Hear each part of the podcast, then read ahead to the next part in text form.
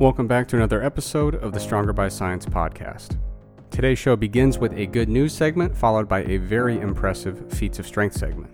After that, we have a pretty long discussion about a recent Stronger by Science article that got published. The, the article itself was about betaine supplementation, and we do talk specifically about the conclusions of that article, but we also have a much broader conversation.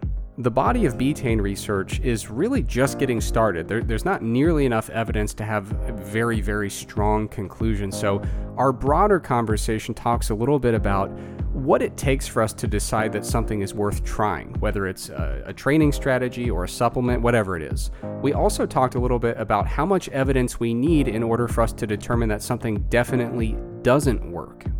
Overall, it ended up being a very, very constructive conversation about some kind of big picture theoretical aspects of how we interpret research as it comes out. After that, we have a brand new research roundup segment. We also answer a few off topic questions from our fireside chat series, and that does it for this episode. As always, thank you very much for listening, and we hope you enjoy the show. Welcome back to the Stronger by Science podcast. This is your host, Eric Trexler. Today I am joined by a very special temporary guest host named Greg Nuckols. Greg, thank you for joining me. Thanks for having me on.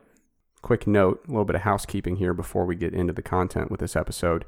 We are finishing out our season uh, pretty soon here. So today's episode is going up uh, June 18th, and then we've got one episode after that on July 2nd. Uh, and after that, we are in our summer break. So we are planning to come back probably somewhere in the August September timeframe. Uh, that, that's the plan for now. Uh, but we won't be gone the whole time. So in the interim period, there we will put out some random audio content here and there. Uh, so we won't totally disappear, but we are going to take a little summer break, and then we'll be back with our regular episodes after that. And in the interest of full transparency, that is mostly to appease the ghost of Steve Jobs, because the way uh, you know, I think like over half of our listeners are through iTunes. Uh, and the way like iTunes podcasts work is if you're a podcast and you're not put publishing something at least every six weeks, you stop like auto downloading when a new episode comes out. So, uh, you know, after our last episode, we will have to put something out within at least six weeks. Um, but yeah, for for the most part, we're going to be off for a bit. And whatever it is, it's going to be sick. I mean, it's going to be some of the freshest content you've ever seen. That's for sure. Probably. Okay, so that's the the bad news is the season's almost over. We're approaching our summer break, but we have good news as well. So for our good news segment, uh, why don't you start us off, Greg? Yeah. So uh, have a bit of good news on the back of some bad news. So the bad news is uh, Metal, the powerlifting equipment brand, they make, you know, socks, belts, sleeves, wraps, suits, etc.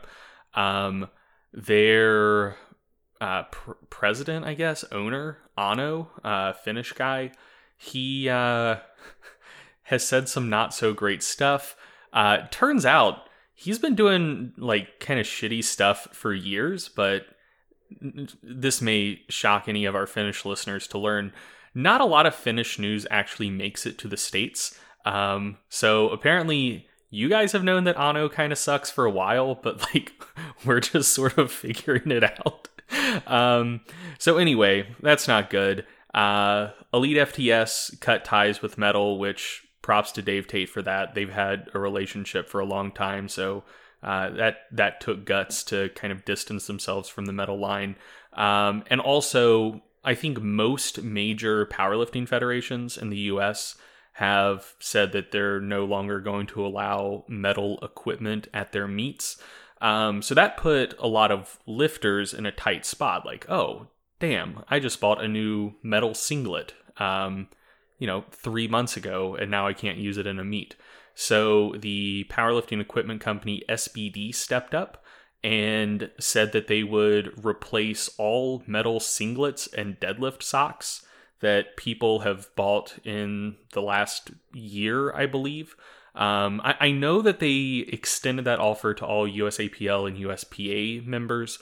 Um, I, I, I've seen that a few other federations kind of signed on. I don't know if SBD has extended it beyond USAPL and USPA, but those are, are by far the largest uh, organizations. That's where most people are competing these days. Um, so anyway, I thought that was really really cool of SBD to do because. Um, you know, I don't know what Metal's sales figures are, but it can't be cheap to replace that many singlets and that many deadlift socks. Um, it was very much not something they had to do. Um, and I am about as cynical as a person can be. Um, so I, I've seen some people on social media saying like, "Oh, like they're just doing this for good PR," and it's just like, no, probably not. Uh, SBD is already incredibly well known. I think most people have generally positive associations with the brand, and like even if they do get some good press out of it, they could have probably benefited more on like a per dollar basis by, I don't know, like a fucking ad campaign. Um, so anyway, I think that's really cool of SBD to step up and do that. Uh, and that is my good news. Awesome. So my good news is not related to the lifting world in any way, uh, or at least not directly. Um, but I found uh, an article on the internet indicating that there's been a pretty cool breakthrough in the world of uh, sight restoration and prosthetic eyes. So um, apparently, a group of researchers created, you know, what what the lay press headline calls a bionic eye, um, but basically. Uh, it's it functions as an eye essentially, uh, completely uh, completely man made by by engineers. Um, and, and, so a recent paper in Nature kind of published this research group's findings. Uh, like I said, some robotics engineers put this thing together, and they're estimating that theoretically it could restore sight to like I think they said about 285 million people theoretically. So uh, has has a lot of potential to be a huge breakthrough for visually impaired people, which is really awesome. They're hypothesizing that this could potentially be available uh, to actually use it outside of research settings uh, in maybe as short as five years. Uh, so pretty cool breakthrough that uh, should give a lot of hope to people who are visually impaired. That could be a really cool thing in the future. Um, it'll be interesting to see uh, as our I'm speaking as somebody with literally no knowledge here. So cut me some slack, but it seems like the the progress that's being made with tissue engineering and the progress that's being made with uh, with robotic engineering, we should see some really really cool things in the healthcare field over the next few decades. Uh, at least that that's the sense I get. Um, I also saw an article that apparently there's uh, some like brand new treatment that they're that they're researching for cauliflower ear. Um, so, a very, very different uh, application in the healthcare field. But yeah, apparently they're they're using some kind of 3D bioprinting technology, uh, and they say that they could use this bioprinting technology to kind of restructure the shape of the outer ear. So it's not like critically important for being able to hear, but uh, you know, I, I, I grew up in in the wrestling world, you know, so I, I wrestled in high school, and I remember back then when you're a 16 year old boy who wrestles, it's like if you don't have a cauliflower ear, you're definitely not cool, you're definitely not tough, and nobody takes you seriously.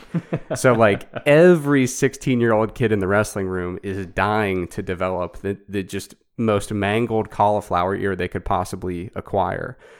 And I would suspect that now, you know, 15, 20 years later, there are probably people who are like, man, I wish my ear didn't look like this anymore.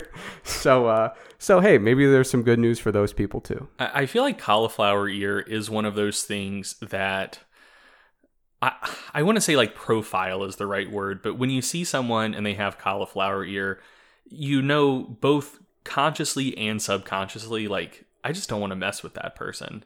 Yeah. Because there are very few people out in the world with cauliflower ear who didn't earn it, you know? Like they they've probably they may not be particularly good at it, but they've probably engaged in some form of combat with other humans more than you have.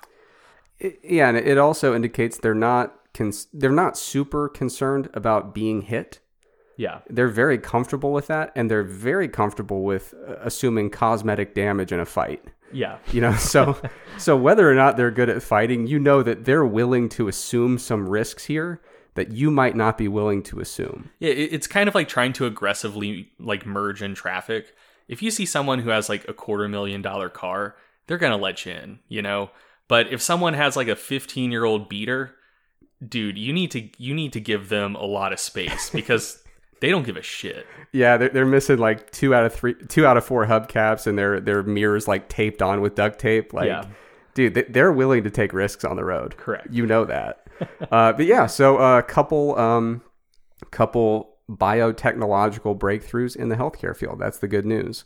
So, uh, getting back onto fitness related topics, uh, feats of strength, very popular segment where we keep people updated on strong people doing strong person things. So, what do we have this week? Yeah, so let's uh let's start in the world of strongman actually. So um I think everyone by now knows about Thor's deadlift record, uh 501 kilos, but that was actually the first of kind of a a series of record breaking attempts that uh, an organization is sponsoring and I'm not sure what the schedule is. They might be doing like one a month, one every two weeks. I think it's like one every two weeks. Um, I don't know all of the details about that, but I do know that like Thor's was the first one. It was the one that was the most hyped up, but but kind of that series is still ongoing. And uh, the the two that have happened most recently is uh, Rhiannon Lovelace, um, who is a 64 kilo or approximately 141 pound uh, strong woman competitor, broke the stone load world record for her weight class.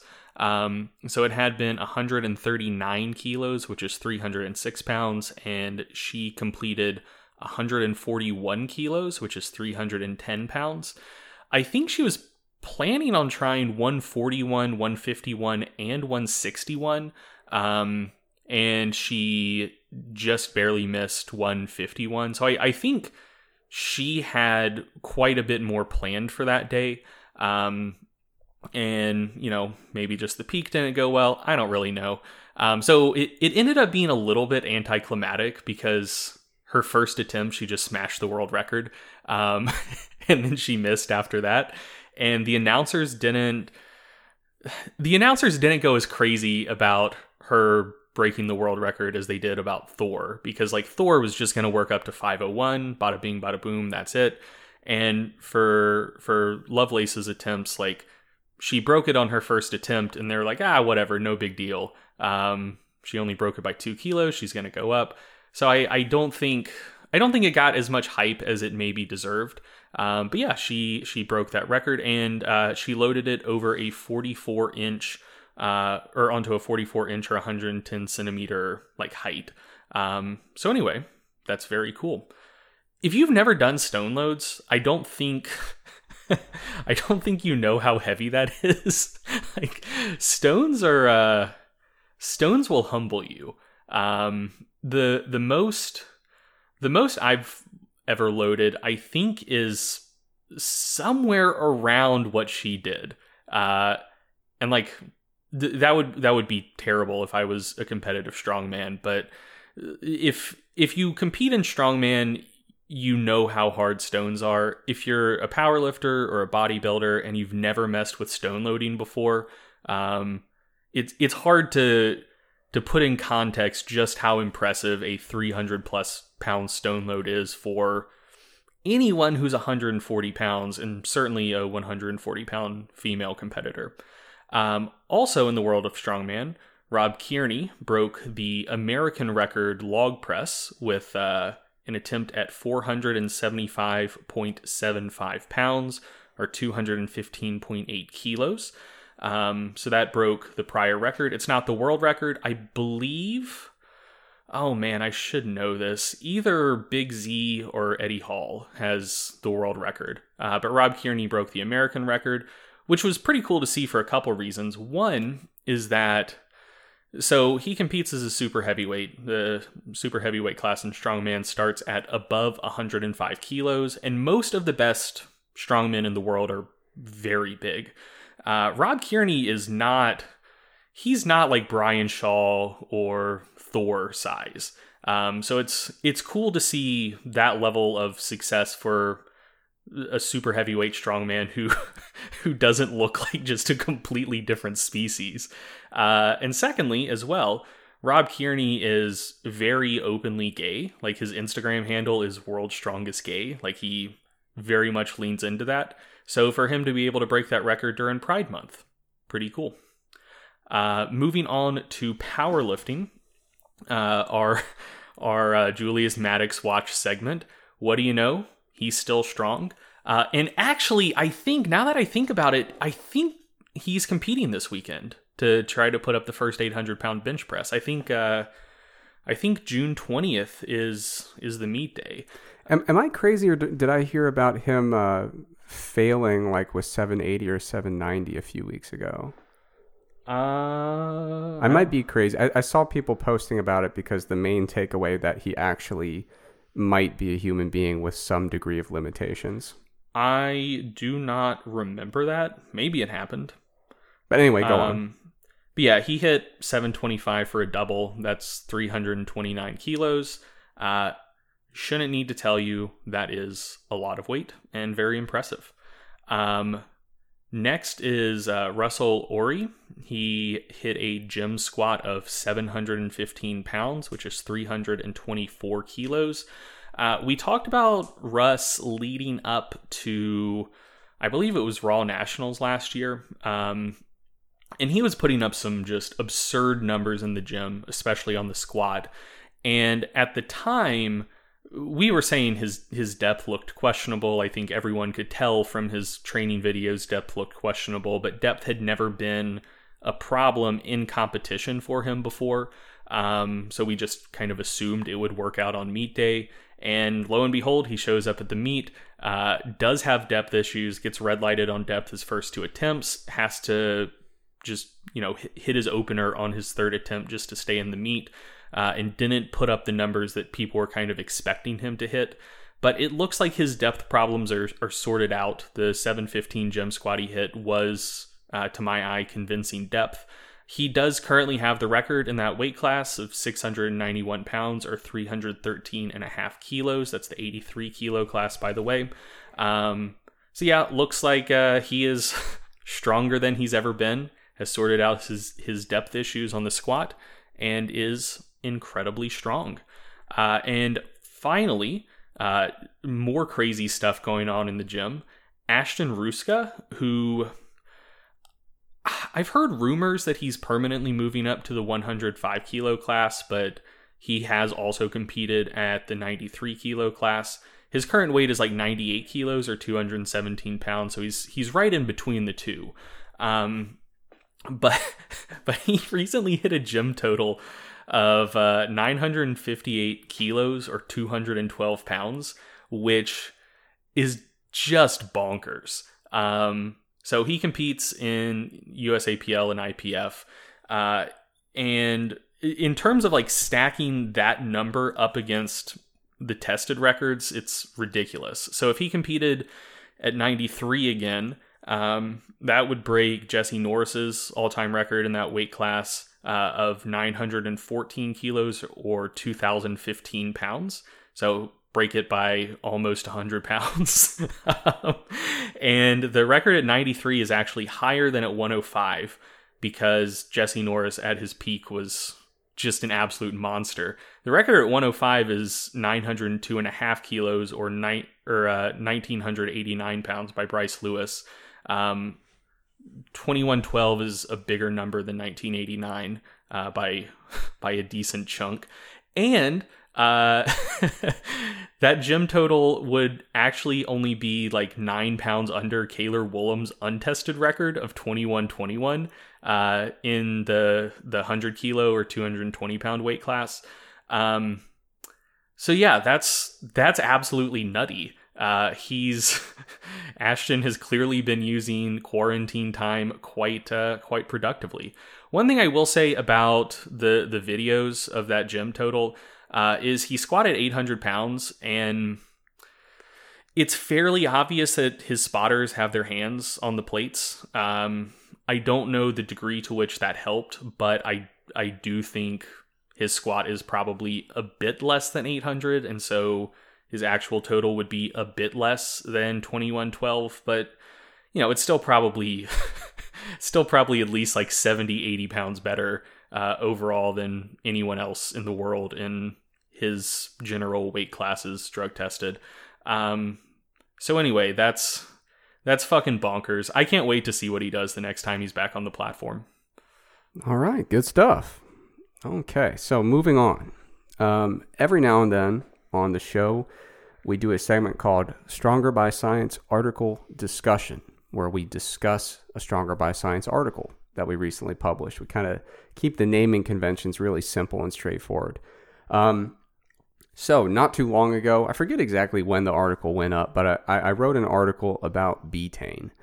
And uh, if you're a long-time listener of the show, you've heard about betaine before. We've talked about it a few times. We even had an interview with Dr. Jason Cholewa, one of our first few interviews, actually, where we talked to him about some of his betaine research. So, I wanted to take an opportunity to talk a little bit about the article, but then transition to some kind of bigger picture ideas. Um, it was really interesting. So, you know, we'll, talk a little bit about the conclusions of the article, but some of the feedback on the article kind of t- kind of touched on some of these really big ideas, these big themes in terms of how we assess supplement literature uh, and how we assess a body of literature that is small but growing. So, at, when we're watching a body of scientific literature develop right before our eyes, what do we do with some of those very early preliminary findings when there's simply not enough evidence yet to say that we know conclusively what a supplement can or can't do? So let's start out with a very brief summary of what the what the article uh,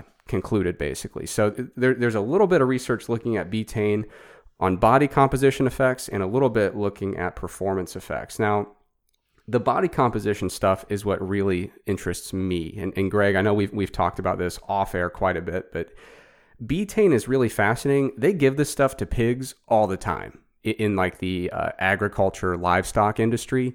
And what's really fascinating about that, there, there is research indicating that it, it does increase meat yield uh, and in some cases reduces subcutaneous fat uh, in pigs. What's interesting about that is that agriculture is a high stakes business. Yeah. Uh, and, and the scale of it is immense. So it seems very implausible to think that there's going to be a lot of farmers out there who are like, you know what? Let's throw 40 grand at betaine this year and see what happens. You know what I mean? I mean, mm-hmm. when, when you start thinking about the scale of some of these large livestock operations and how competitive the industry is, and just how much funding there is for livestock research. Yeah, yeah. So it seems uh, the data from pigs is pretty promising in terms of body composition effects. Um, that doesn't mean we're going to say, oh, cool, well, works in pigs. I'm sure it works for me, right? We want to see that human research as well. Um, but but that is really kind of where a lot of a lot of the interest comes from is seeing these positive effects uh, in in the livestock industry, specifically with pigs. Um, now, when it comes to the human research, uh, on, on betaine's effects on body composition, the body of literature is actually pretty small, unfortunately. Um, they tend to, uh, it, it, a lot of the studies are kind of short term or use uh, samples that are not completing any kind of exercise, right? So if we just give betaine to somebody who is, you know, not necessarily sedentary, but uh, just somebody who doesn't exercise and doesn't train, um, based on the, the research, there would really be no reason to suspect any notable changes there. Uh, mm-hmm. Not really any notable changes when it comes to fat loss or muscle gain or anything like that.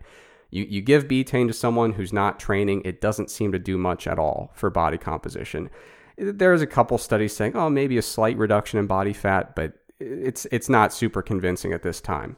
However, there, there are a couple studies um, showing some pre- pretty promising effects for body composition in humans. The thing that's interesting is that the studies with the most promising effects uh, tend to be, you know, decent in terms of their duration. We're talking six or eight weeks, which is much better than a one or two week study. Uh, and they typically include uh, a pretty robust stimulus for muscle growth. So we, have had Jason Cholewa on the show he ran a couple studies that showed, or yeah, he ran a couple studies that showed pretty decent effects on body composition, fat loss, and, and muscle gain metrics. Um, and what was interesting about his studies were that he had a really nice training stimulus involved. You know, it was a, a solid training program created to induce hypertrophy. So, um, these kinds of studies that we have for body composition, like I said, very small body of literature. And, and, you know, we're talking about six or eight week studies here. So, based on the number of studies, based on the duration of the studies, uh, there's really not enough here to form a definitive conclusion and say, oh, yeah, if you add betaine into the mix, you are going to grow more muscle or lose more fat over the, the course of a training program. But what's interesting is the studies that are most relevant to most of our listeners that actually have that training component do seem to have the most promising effects. So, with body composition, I think it would be premature to to conclude, yes, this is definitely going to work. You know, put it on that tier of supplements with creatine where you know you feel really really good about spending that money i think it's promising though and so the way i approach uh, betaine recommendations for body composition purposes uh, in the article is there's enough there to have some curiosity and to have maybe a little bit of optimism. So if you're approaching it as if you're kind of testing the waters and experimenting, I think that there's at least enough positive evidence there to make you feel good about engaging in the experiment, right? Whereas if we're talking about body composition and it's something like branch chain amino acids, I'd be like, that experiment's been done. it's not going to be exciting, right? Mm-hmm. Betaine, because of because there's a small amount of data, but there is some promise there, I feel comfortable saying, yeah, you could justify experimenting with it. Can I ask you a question uh, that doubles as a segue? Sure. Have you considered that maybe you're just a fucking sheep and betaine does nothing, and all of the research findings that uh, that suggest that betaine might do anything are, are purely due to massive and extreme financial conflicts of interest. Yeah, yeah, I could address that. so yeah, um, I will. So after this article came out, there's kind of a resurgence of an infographic getting shared around, and the graphic basically indicates that when it comes to kind of a mixture of performance and body comp studies, that all the studies showing a positive effect of betaine have these like really egregious conflicts of interest and all the studies that show no benefit of betaine are completely absent of conflicts of interest. And so it creates this kind of perfect dichotomy where, where the general idea is if there is a conflict of interest, you will find a positive outcome. If there isn't a conflict of interest, you definitely won't. That's a that's a very tidy narrative. It's it is up until the point that you test it and determine if that's true. Yeah, if if that turned out to be the case, that would be a very tidy narrative. yeah. And so it it's just not it's just not really the case. So um you know, uh, here, here's one thing you could say. You could say that the studies with the most promising outcomes do happen to have conflicts of interest. Uh, and that's fair. That that would be accurate. But but that narrative that it's this kind of perfect one to one correlation, uh, not factually accurate. And what's what's actually interesting is that I would argue that the conflicts of interest that matter the most are present in some of the studies reporting virtually no benefit at all. Are, are you telling me that not all conflicts of interest are created equal? That's exactly what I'm telling you. So I, I think that one of the things that's humorous is um, people assume like I, think people are viewing this from like the big pharma kind of perspective. Like, yeah, if you have some pharmaceutical company that's just feeding you study money for these like enormous clinical trials over the course of several years, yeah, that that's that's quite a cash cow. You know yeah. that, that you're going back to. Uh, you, you you wouldn't want that well to dry up. You know, so like you you could see that there might be some conflict there. Uh, mm-hmm. Uh, that that would have to be it's not a deal breaker, but it'd have to be carefully managed. And you'd want to take a close look at that and make sure everything's on the up and up. Yeah. Um, the thing is, the conflicts of interest with getting a supplement trial funded, it's like, it's usually like, we will send you like six bottles of betaine and like 500 bucks. You know what I mean? So it's, it's not exactly the type of thing that you sell your soul for. And not always the 500 bucks. And not always the, yeah, yeah it's, it's very, it's very often like, We'll send you some bottles of the supplement, we'll send you some bottles of the placebo, and then you invest six months of your life to run this study. exactly. And by the way, the 500 bucks is not for the the per the person running the study like hey for your time here's 500 bucks the 500 bucks is either going to buy you know 500 bucks worth of plates for the for the lab or it's going to be distributed so you can actually pay the participants in the study so that you can actually recruit people. Because like you're asking them to come to your lab for eight weeks three days a week uh, plus pre and post testing. So like it's nice if you can say oh hey can we get like a thousand dollars of funding so that we can pay all of our subjects pennies on the dollar for their time? You know because i mean it's you, you, a lot of times with these studies you're paying subjects like 40 bucks and they're coming to the, the lab for like 12 total hours or something like and that that's for a non-training study for a training study they're coming all the time What I will say though is I remember being in college. I would have done a lot of shit for 40 bucks. no i mean it's yeah that, that the market sets the price and that's the price these days it seems but um, in any case you know some of the studies that are reporting null findings when it comes to uh, i don't know how many of them looked at perform but there were some with performance but definitely some with body composition as well you know you look at what are the potential conflicts there? I know for, for a couple of the papers report, reporting null findings, you know, the lead author had filed patents related to betaine supplementation. I mean, that's a big con. Like, if you're filing a patent, like, you know how much money and time goes into filing a patent? Like, that's not, from what I understand, not a fun, easy, or inexpensive process. So, if you're filing patents related to betaine, you're hoping it works. yeah. Um, and again, that, that doesn't mean you can't study it because we do have instances like this where there are people transparent, on the up and up, doing honest work who say, it'd be really great for me if betaine worked, but it didn't, you know? Um, there are also a number of papers reporting null findings where some of the authors on the author list of the paper are full time employees of the company that sells the betaine and provided it for the study. And so, like, the thing that kills me is that, you know, people are worried about this conflict of interest because some professor at a university got three bottles of betaine and, and you know, $600. It's like, dude, one of these authors, if this betaine company folds, they got to move. Like, they got to put their kids in a different school and sell their house. and, like, that's kind of a big deal, you know? So, like, if there's authors on the paper who have that much of their life connected to betaine, um, to me, that's a bigger conflict of interest than who provided the betaine. Correct. You know what I mean? Yeah. So, so yeah, there. It's not to say that that graphic is completely without merit, because, like I said, if you were to say, "Well, I'm not going to be convinced about betaine until I see a study that is that has really positive findings and is not funded by a company with conflicts of interest," um, it, it would be very fair to say it's hard to find a really positive finding that was privately funded or, or, or you know completely absent of conflicts of interest. So that that's a fair point you could make. Okay, so so I don't want to like pile on and say that there's uh, that there's no merit to, to that line of conversation, but it, it- there are people kind of sharing an image indicating that the the relationship's a little bit more insidious and a little bit more uh, perfect than it than it really is. Right. Yeah. Yeah. Like there there are several null findings where conflicts of interest were present, including very large conflicts of interest. Definitely. Yeah. Um yeah, so another thing that that I found kind of funny is in a discussion about that, I saw somebody bringing up HMB Oh God. because they're like, "Oh, I see a graphic here that's leading me to believe there's conflicts of interest.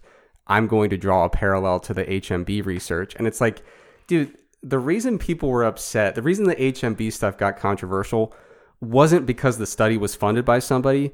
It was because the results were out of this world. You know what I mean? Like, yeah. dude, so if you're talking about like if you look at the magnitude of these positive findings in the betaine studies, they're not that big. I mean, so it, it's a complete apples and oranges comparison there. So th- that that comparison to me is completely unjustifiable, completely unwarranted.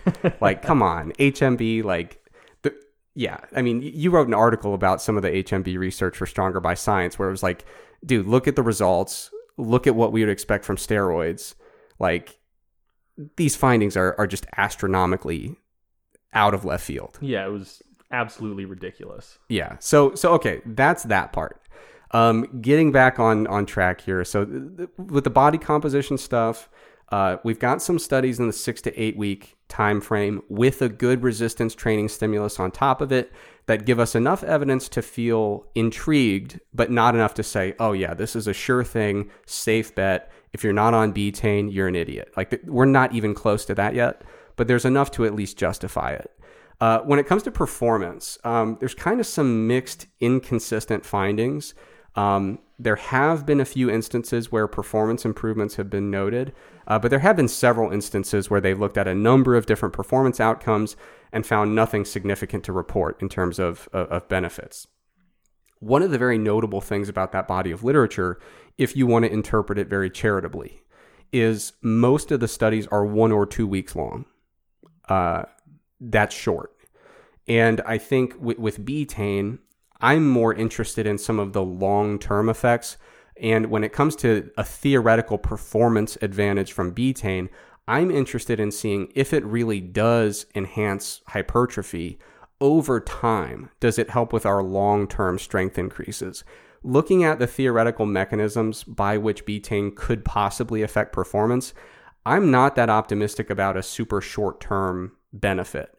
I'm more interested in performance benefits that might be secondary to the hypertrophy benefits. And so I think if you like I said if you want if you want to have a very uncharitable assessment of the literature, you'd say, ah, it seems like a lot of times it doesn't work and you can just discard it. But I think a more charitable approach would be, you know, these one to two week time frames, and they all pretty much use the same dose, by the way. They're pretty much all looking at one or two weeks of supplementation with 2.5 grams a day. Um, so if we're looking at the- which I'll note is is noteworthy uh, because again, humans are not pigs, um, but the the livestock literature tends to use dosages that are approximately twice what like when scaling for body mass are approximately double what's used in humans. So you know, it, it, very well could be like a dose dependency thing where like the two and a half grams per day used in the research may do a little something for you, but it doesn't provide super reliable effects. Whereas maybe like five or six grams per day would. Um, but that just hasn't been tested in humans yet. Yeah. And so I think uh, I think it would be interesting to see some more betaine literature using longer interventions, which I mean, that's easy to say for me because I don't have to run it or fund it. Uh, but longer interventions, I think, are more likely to reveal. If there is a benefit to be revealed, I think longer interventions closer to the 16, 20, 24 week time frame are probably more likely to reveal some of those theoretical strength benefits. Um, and, and like I said, when you only have a single dose being observed most of the time, and most of the studies are one to two weeks long. I, I just can't help but wonder, like, if we decided to, you know, let's say our understanding of creatine was limited when we first started looking at the applied effects, and we didn't understand the, the process of loading. If we just ran a handful of studies and said, okay, we're going to give uh, five grams a day for two weeks and see if it affects strength, most of those studies probably wouldn't find much. You know what I mean? I mean, maybe you're increasing muscle creatine enough with that dosing strategy over two weeks, maybe. But uh, but I mean, we wouldn't really fully appreciate creatine's effects if we didn't know, oh, it actually takes a loading phase, and we need to make sure we reach the saturation level, and we need to give it enough time to actually make that saturation occur. You know, so I mean, or even just imagine protein supplementation. Like, hey, we're gonna give people one scoop of protein powder per day for a week or two lo and behold, doesn't do shit. You know what I mean? Right. Yeah. And and so I, I just want to be very transparent. You know, someone listening to this might say, "Well, Eric, you seem to be very charitable w- with your with, with how you're interpreting the betaine literature," and I think that's very fair. Like, what I'm interested in is we see a lot of supplements come along, and most of them just right out of the gate, you look at the premise and you're like, it just doesn't make sense. Like, th- there are no mechanisms here that I find to be compelling there's no animal there's not a decent amount of animal research that would give me uh, a reason to have a lot of hope here. So a lot of these supplements you know right right off the bat you're like i just don't see a lot of potential here. With betaine i think it's one of those interesting scenarios where you can see the potential. Um, you don't know if it'll pan out yet but what what i find really interesting this kind of uh, connects to the bigger picture thing which is kind of what do we do with a body of literature that's just developing? And, and kind of what is our starting point when we're evaluating whether or not a supplement or any any training uh, or nutrition intervention? What's our starting point for determining whether or not something is worth it? And I think it's really interesting. A lot of people seem to have a perspective where they are going to assume that that a potential let's let's just say supplement to keep it as a very relevant example. Some random supplement comes along and they are going to assume the position I absolutely will not in, entertain the idea that this could work until I am absolutely conclusively proven otherwise.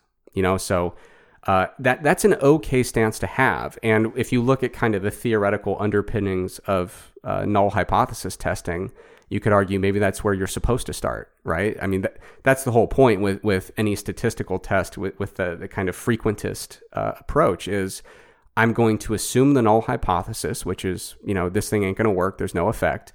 And only when there's enough evidence to reject that w- will I start to say, okay, maybe there's something there. And so I think a lot of people view supplementation that way, and that's a totally fine way to do it. Um, but th- that's not the only way to do it, and that's not necessarily always the best way to do it. So, just to give an example, if you were to look at uh, the the creatine literature, for example, um, athletes were using it in the 80s. It didn't really start to break into the research literature until the early 90s. And if you were going to apply that standard of, you know, only once I'm very conclusively proven from a decent body of literature and, you know, theoretically a meta analysis kind of summarizing it, only then will I say, okay, it's worth a shot. That's okay, but you probably spent close to 15 years watching all your friends benefit from creatine before you gave it a shot. Mm-hmm. You know, it probably wouldn't have been until about 2001 or 2003 that you would have said, okay, there's something to this creatine thing. I think I think I might give it a shot. And that's okay. Like if your biggest interest is in never swinging and missing, that's a completely fine stance to have. And you're never going to look back and say, man, 15 years totally wasted because well, I didn't have a supplement. Yeah, and it, it, it gets more extreme than creatine as well. One of the things we we talked about um, after the betaine article went up, and as we were outlining this episode, is like you know, when we think supplements, we think stuff like protein, creatine, caffeine, etc. But people kind of forget how the the steroid literature went. um, so that's like a pretty extreme example of of a lot of the stuff we've been talking about actually. So like was the dosing appropriate, yada yada yada. Um, and, and, like you know did you wait long enough to see the literature develop so if you go and i think this is one of the things people don't think about mostly because you know at this point everyone knows that steroids work and most of the like steroid trials that people will cite will be from the 90s or later um, but if you go back and look at the early research on anabolic steroids that started in like the 70s and and into the 80s the research consensus for a hot minute was that steroids didn't really do anything. And the reason for that is um like a typical study would be like, hey, we're gonna give people 10 milligrams of D-bol once a week and see if that does anything. And like lo and behold, doesn't really do anything or at least like doesn't reliably have a particularly large effect. And so like you can you can go and read um like narrative reviews from researchers in the late 80s, early 90s that say, look, these athletes, like, there might be some risks from using steroids. And uh, around that time, like, they were starting to get banned in sports, like, they're risking bans, they're risking their careers. Uh, one, we don't even know that steroids should be banned in sports because we don't really think they do anything. But two, these athletes seem to be behaving very irrationally and taking on a lot of risk without meaningful benefit. And then uh, Bhasin comes out in 96 and is like, you motherfuckers are giving people 10 milligrams of D-bol once a week. I'm going to start giving people 600 milligrams of test every week. And let's see if that does something. And lo and behold, it fucking does something. Um, and then, like, researchers were like, oh shit, these steroids that athletes have been doing, maybe they knew what they were talking about. Um, but yeah, that's that's a body of literature where you could have watched it develop for 20 years, like over 20 years, and been like, well, does it do something? Maybe, but we're not sure. Uh, but yeah, it was. I, I think that's not quite as good of an example as creatine because, like, people were using appropriate doses of creatine, both kind of in the real world and in the research, and it just took a while for the body of literature to develop. But yeah, with with steroid literature, like just the studies themselves were completely inadequate for over two decades, and it led people to be skeptical about whether anabolic steroids actually had a positive effect. Um, and you know, I'm not recommending everyone go out there and do gear, but until uh, until a lot later than I think a lot of people realize, steroids were completely allowed in sports, and boy, would you have been an idiot as like an Olympic coach in the 70s when everyone was doing steroids and they were completely allowed to say, well, the research that's out there isn't all that positive. Uh, so my athletes are just going to, you know, train hard and eat clean. Like yeah. that, uh, that probably would have cost your athletes quite a few medals. probably so. And, and just to be super clear, I know we're using some metaphors here. Uh, betaine is not steroids. Oh yeah, yeah. And, and not be, not trying to make that implication yeah, at all. I, I, just I want to be very clear because uh, some people took some extreme liberties with misinterpreting the betaine article. Anyway, uh, betaine not only is it not steroids, betaine is not the next creatine. I already feel comfortable enough to say that. Um, the question is, is it going to be once the body of literature develops? the way I put it in the article is can it be one of those second tier supplements? You know, could it be something that we view like like a beta alanine or a citrulline malate? Um, you know, something on that tier of supplements where you're like, well, it it ain't creatine, but maybe it does have a reliable ergogenic benefit if it's dosed for the right, uh, you know, if it's dosed correctly and taken for a long enough time to actually promote hypertrophy, you know. So that's that's kind of where I see it in terms of its potential upside. But you know, kind of the the better, or, or I guess the overarching point that you're hinting at there is when do we call it? You know, as a body of literature is developing, when do we officially say? That's it. This is a waste. Just stop studying it. It's a waste of time, right? Can you imagine if if we did those those first 5 or 10 years of steroid research and said, "Dude, we already have the studies. It doesn't do anything. Just give up on it." You know, I, that's kind of the sense I got from some of the feedback on the betaine article was like, "Oh my god, betaine again? Let it go, man. There's like 6 studies saying it didn't work." And I'm like, "Dude, if you applied that logic to the literature, if if we look at caffeine, and its effects on maximal strength. The first several studies coming out were pretty unimpressive. But as the body of literature developed, we started to say, oh, okay, it looks like we've got an effect size here that's somewhere between trivial and small, right? So somewhere in that 0.15, 0.2 range. But I think a lot of people now are warming up to the idea that caffeine uh, can have a positive impact on maximal strength. And there are some meta analyses now that would indicate that. Um, you know, another interesting uh, story is kind of kind of the inverse of that. If we look at how the citrulline malate literature developed, the first few studies came out and we're talking about effect sizes that are up in the 0.3 to 0.5 range.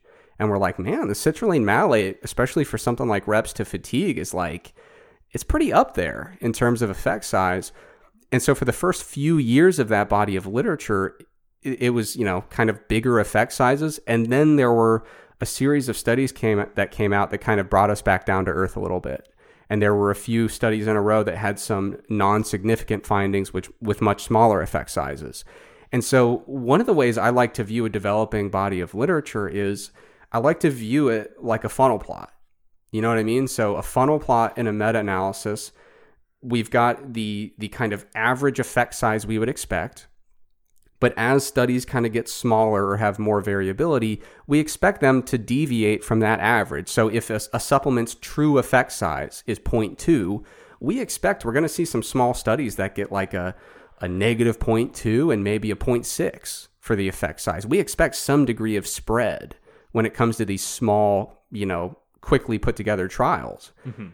And so when I'm looking at a body of literature develop, you know, we, we look at something like uh, like caffeine, and we see that there's these small effect sizes, but what we didn't know at the time was they're clustering around 0.2 or something like that. So there is an effect here. It's just a bunch of small effect sizes that when they when they get pooled together, they're going to show us that there is a trivial to small effect here. Uh, but we, we can't see what they're clustering around until we let that body of literature develop. Mm-hmm. When you look at citrulline malate, what happened was the right side of the funnel plot filled in first chronologically. So we saw all these kind of larger than average effects in hindsight. At the time, we didn't know they were larger than average. We just thought those were the average. But then we started to see. At the time, they were the average. Well, correct. Yeah. yeah. And then we start to see some of the other studies fill in the left side of that funnel plot, some of the a little bit below average results. And they're clustering around a number that's greater than zero. Uh, but, but we initially kind of overestimated the effect size of citrulline malate, I think. Uh, I still think it's useful. Don't get me wrong, but but for a while there, we were overestimating its effect size. And so I, I think what's interesting about anytime you're looking at a developing body of supplement literature, if your biggest concern is that you never ever want to give it a shot and miss and say, wow, I wasted 20 bucks on that supplement, of course, you can wait it out and you're never going to regret that in a big way. You're never going to be like, ah, damn, that supplement just changed everybody's lives except for mine because I missed out supplements don't have that big of an effect. But the way I view supplement literature is as it's developing, I'm waiting to see how that funnel plot's going to fill in. And if it's clustering around zero, or we're seeing a bunch of super small or even negative effect sizes exclusively, then I'm like, okay, well, I don't see any reason to, to really entertain that idea yet. That doesn't mean they should just shut down the body of research necessarily, but I want to let that develop and, see what happens. And mm-hmm for me, the way I'm looking at a supplement is not, I need you to absolutely conclusively prove to me that this is going to change my life, but rather, if there's no risk of side effects, uh, you know, or, you know, if, if we already know that it's safe, well tolerated, no side effects, and it can't hurt my performance, and we're starting to see a couple a couple positive findings trickling out, and some that are not negative, but they're kind of closer to zero maybe I will entertain the idea. Uh, you know, it's kind of a like I said, testing the waters, treating it kind of like a like an experiment. I'll give it a shot mm-hmm. and see if I like it, and if not, you know, then I had you know no side effects. It didn't hurt my performance. It just didn't help, and I wasted twenty bucks. Yeah. So, you know, I, I would say honestly, you should never buy a supplement with money that you're not comfortable wasting. I mean, we're talking about small effect sizes here, right? Yeah. So, um, so yeah, that that's kind of my viewpoint is there's two different schools of thought when it comes to these developing bodies of of uh, of literature with a supplement, and I think it's important to kind of think about where you are in terms of those schools of thought. So, if someone were to tell me, Eric, the betaine evidence to me is not compelling because I haven't been conclusively proven that this is gonna gonna benefit me for sure, I would totally agree with that. I would say that there's absolutely not enough proof to tell you for sure that that betaine is you know a definite thing. It's it's a safe bet. Take it. You're going to improve your performance, or you're going to have you know notable hypertrophy. But uh, but I also on the flip side of that, I don't think there's nearly enough to say betaine absolute waste. I'm sure of it. We shouldn't even do research because there's no way that could possibly be beneficial. If you take the approach that, or if you have the viewpoint that that's where the research is, I don't see where you're getting that from. I, I think right now it's inconclusive. There's some glimmers of hope, and really what it comes down to is your appetite for experimentation and your appetite for taking that risk. And when it comes to something like betaine, if we had no idea what the what the health and safety profile was, then I'd probably say leave it. But but for something like betaine, it seems to be very safe, very well tolerated. Uh, there's some evidence that if you're taking it with resistance resistance training, it might have some positive effects the effects on body composition are more promising than the effects on performance.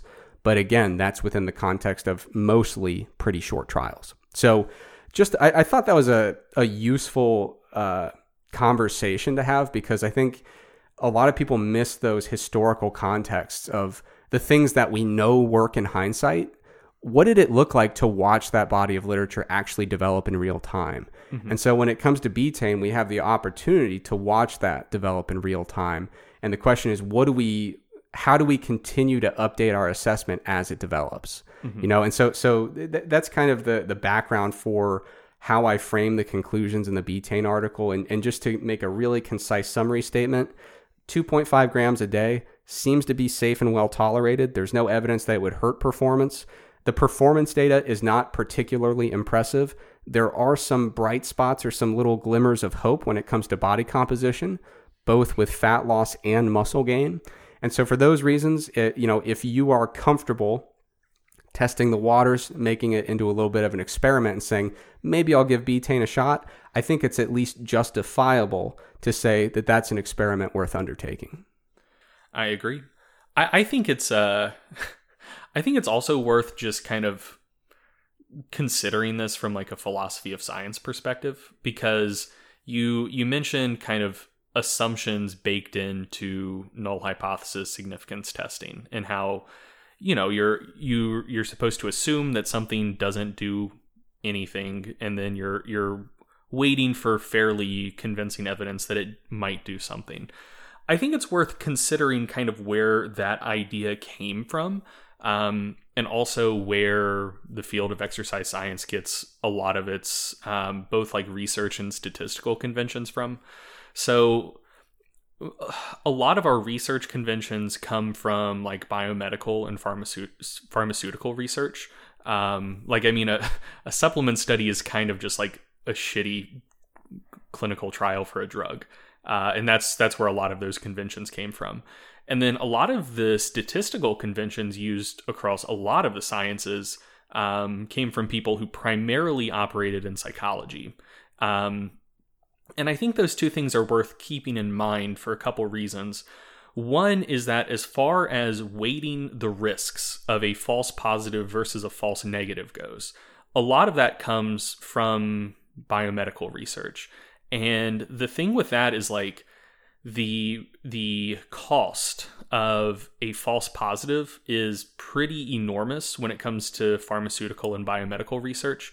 Um, one, because like if you say a drug is good and effective when it turns out to not be, um, you know, you very well could be one risking a lot of people's health and lives because there very well could be another drug out there that's more effective that you're now giving a less effective drug to because of a false positive. Um, and also like the the acute risks can be larger as well because most most pharmaceuticals have um, you know they have risks and side effects that are greater than the risk of say creatine. Um, so there's and another thing as well is like if there's quite a few false po- or like if there's several false positives for a particular treatment approach or a particular drug and people who are you know making million dollar grants start seeing this and they're like oh shit this seems promising. Let's pump millions of dollars into studying this thing to develop this treatment that then you know it's kind of a zero sum game those are millions of dollars that aren't going towards looking for other new drugs or treatments or continuing to study something else that seems promising um, and so that could set a field back because you're you're chasing a rabbit hole with finite research funds. Um, and so there's huge, huge costs for false positives in kind of the fields that exercise science grew out of. And so there's reasonably high criteria for saying, like, okay, this is promising enough to continue moving forward. Whereas I would say the the risks of false positives versus false negatives or like the costs of false positives versus false negatives are are different when it comes to exercise science generally and like supplement studies as well. Cuz like dude if you're studying if you're studying a new periodization idea um and like maybe this idea is like slightly better than another one um but maybe it's not quite statistically significant. Maybe it's a p value of 0.07. Like, dude, if you go with option B over option A, who gives a shit? You know? yeah. Like like the, the actual risks to the athlete probably aren't all that different. And like the cost of being wrong is just like, oh, well, could have put 15 pounds on my squat this training cycle and instead I put 10. You know, like yeah. it's it's just not that big of a deal. And the same thing with supplement research. Like there aren't that many supplements that people are studying that don't seem to be pretty safe. And so, like, ultimately, if you're maybe a little bit too excited about a particular supplement that on down the line it turns out to not be very effective, like, yeah, you're out some money, and that's not great, but it's, you know, it's not the same thing as like, um, like prescribing thalidomide to a bunch of pregnant women and then having mass birth defects, you know? Right. And, you know, just to be clear, like, I, I don't want to trivialize how much it stings when, when, when some, you know, you, you buy into the good marketing from the supplement company, you buy a few tubs of it, and then you look back in hindsight and you're like, damn it, they got me. You know, I mm-hmm. get it. And I was a full time student from 2009 to 2019. So I know about tight budgets, believe me. It was a 10 year period where, like, dude, I just didn't supplement much at all because I was like, dude, I'm not going to steal from my grocery fund to, to buy some special powder. So, like, just to kind of put this in practical terms, th- these are real things. Like, I, I have had clients come up to me and ask me, Eric, as someone interested in strength and hypertrophy, do you think I should take creatine? And I would say, Sounds like a damn good idea to me. And they come up to me and say, Eric, do you think I should take branched chain amino acids to support my hypertrophy goals on a high protein diet? And I'd say, I don't think that's going to be beneficial. Someone very much in real life came up to me a, a month or two ago and said, Should I take betaine? I'd say, Well, it could help. If you don't take it, we're not going to miss anything. But if you're interested and you're enthusiastic about it, uh, it appears to be safe. There's some evidence that it might help. It's really up to you. Mm-hmm. You know, so uh, that's where I'm at with it. I, and and that's kind of where the article settles. And so I was very surprised. Some people were absolutely flabbergasted by what they perceived as a unequivocal endorsement for betaine from my article. I'm like, eh, it just seems I'm just not ready to completely throw it away yet. Mm-hmm. That that's pretty much where I'm at. I'm throwing branched chain amino acids away. They're dead. They're dead to me. They're out the door.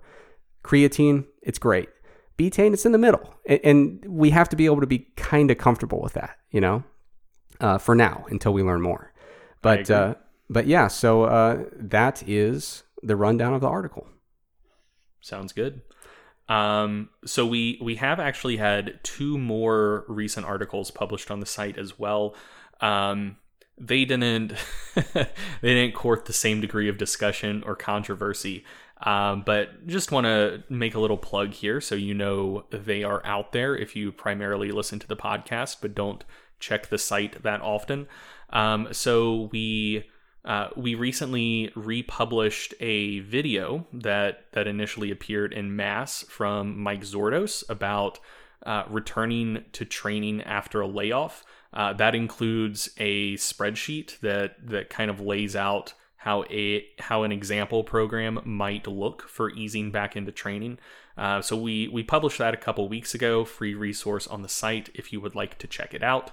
Um, and we also recently published uh, an article from our in-house PT, Jason Ure, um, and it covers kind of the risks that you might want to be aware of uh, when it comes to maybe getting back into training too hard too fast after a layoff. Um, I'm I'm concerned that physical therapists might uh, be about to have a huge spike in business as gyms start opening back up. Um, you know, and, and people are very detrained and they start trying to train exactly like they were training before. So, so that article from Jason um, covers some of the, the risks associated with that and just things to be aware of. Um, reiterates a lot of the points from Mike's video, uh, but that is another good article to check out.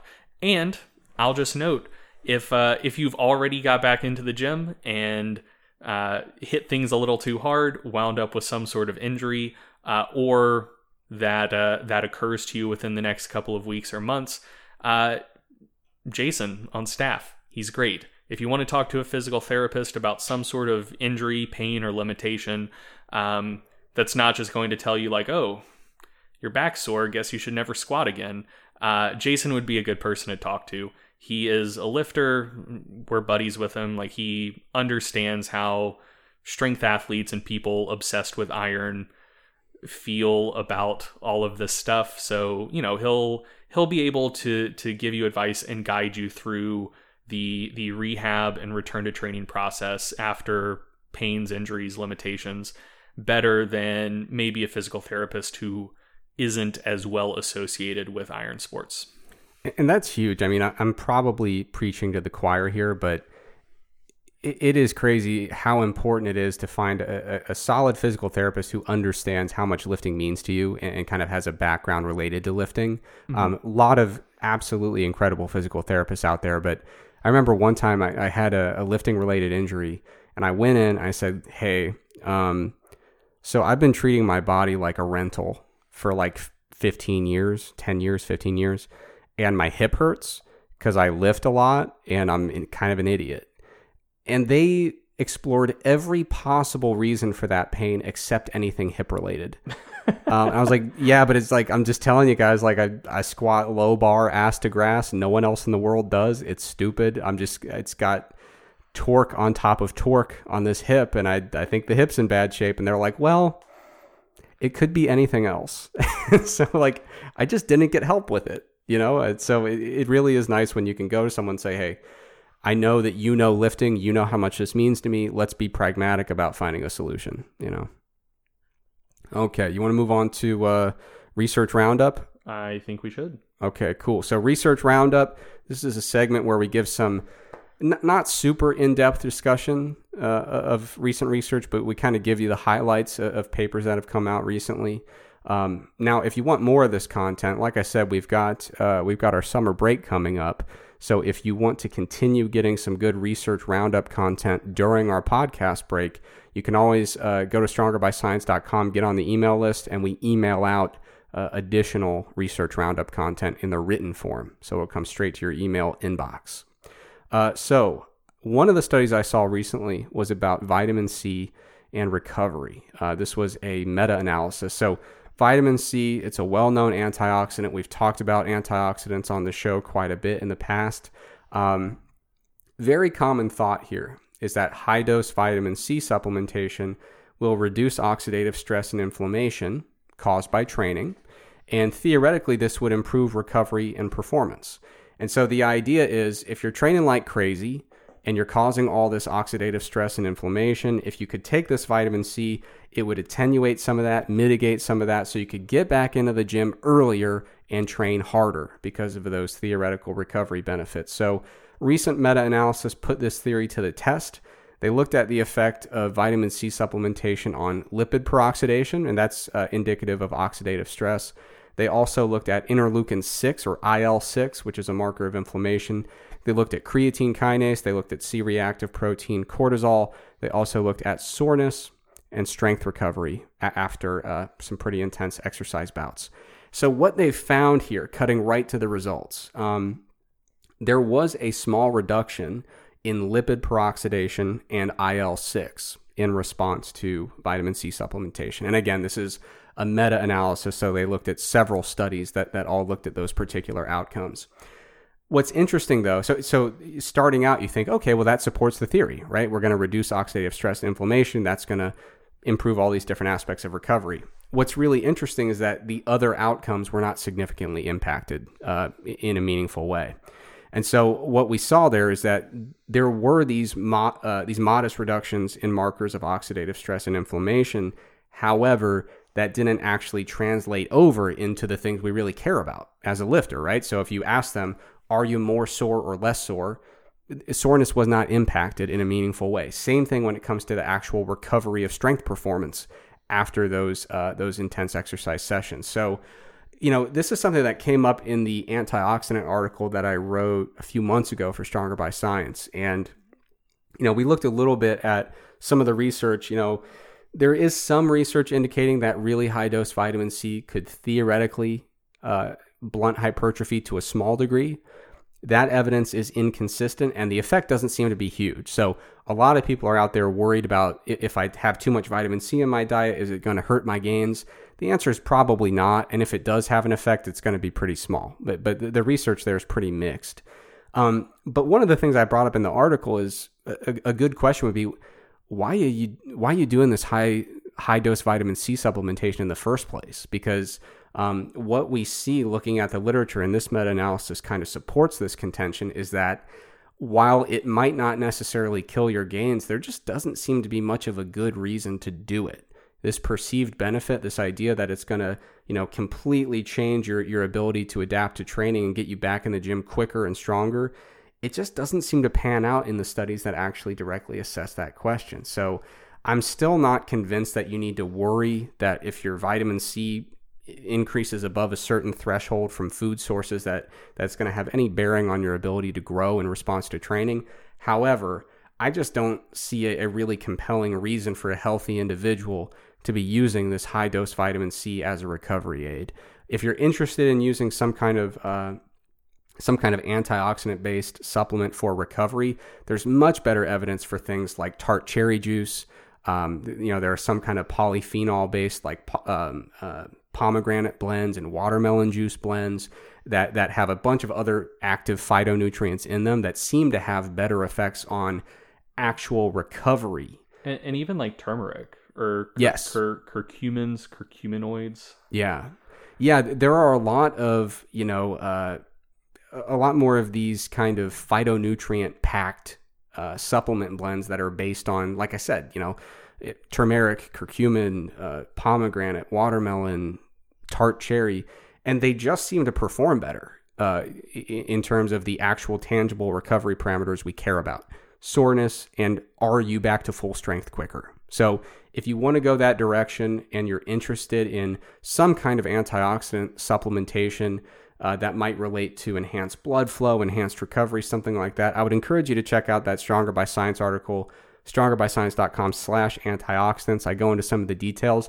And one of the most important things, this is something that came up in the betaine article as well.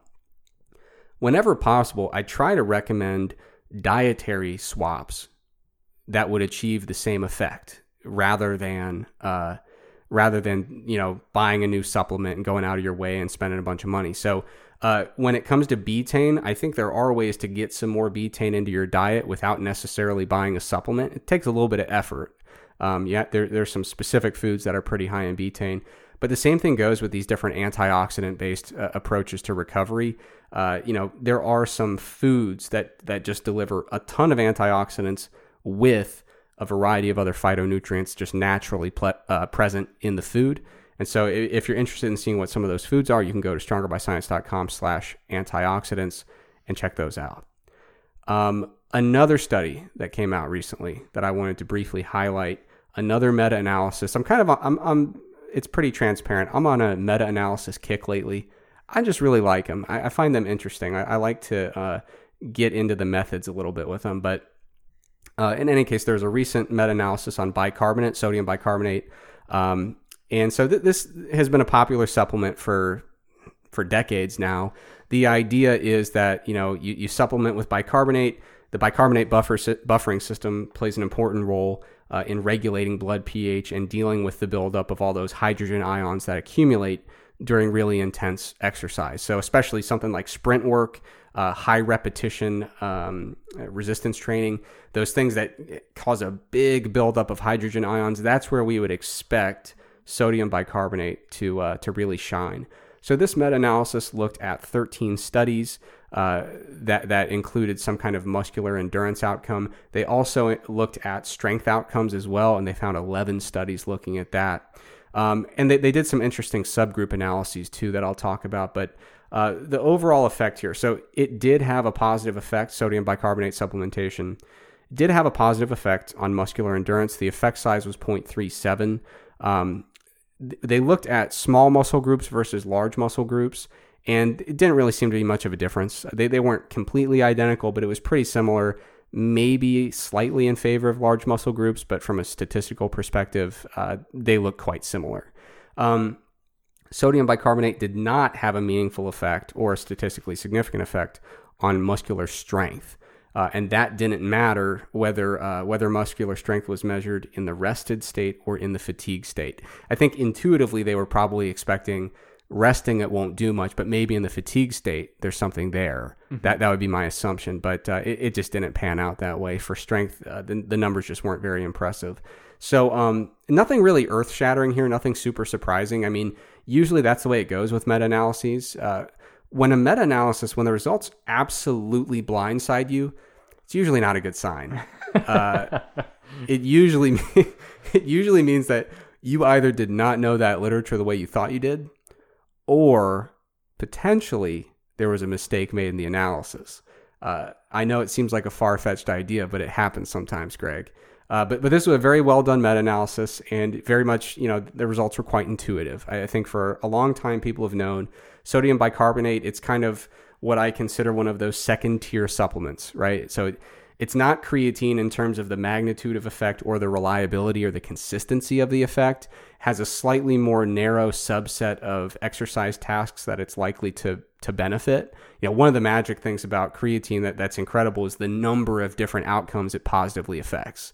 Um, so sodium bicarbonate is much more limited as a supplement, um, but if you're doing a lot of really intense work, especially like sprint work, middle distance work, or very high repetition lifting, there is uh, evidence suggesting that sodium bicarbonate could be uh, an, an, effective supplementation strategy.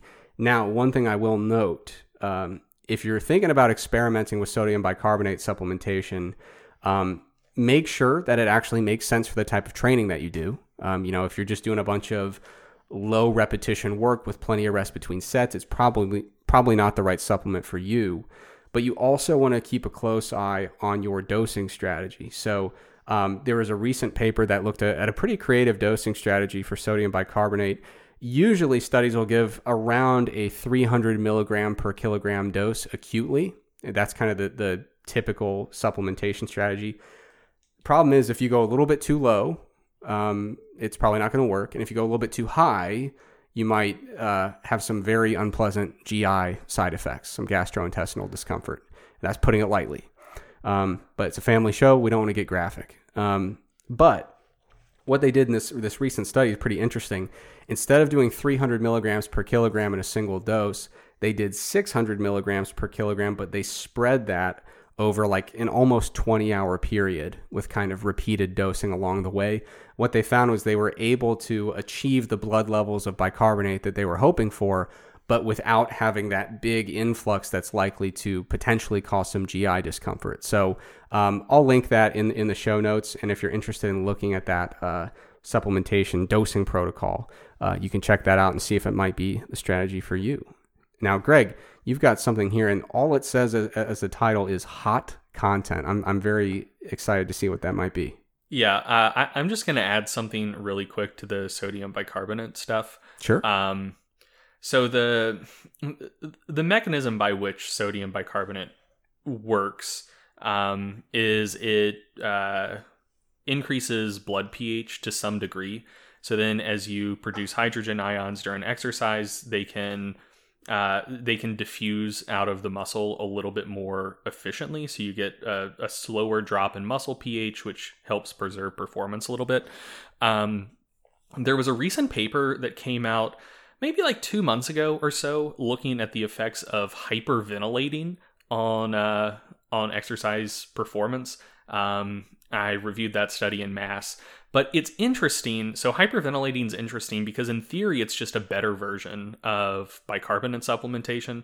Um, so when you hyperventilate, you're blowing off more carbon dioxide. That induces a state called respiratory alkalosis. And respiratory alkalosis can increase pH slightly in both your blood and your muscle tissue. And so it basically is is kind of like a double dose of what you'd be getting with bicarbonate supplementation. So you can you can buffer hydrogen ions within the muscles a little bit better.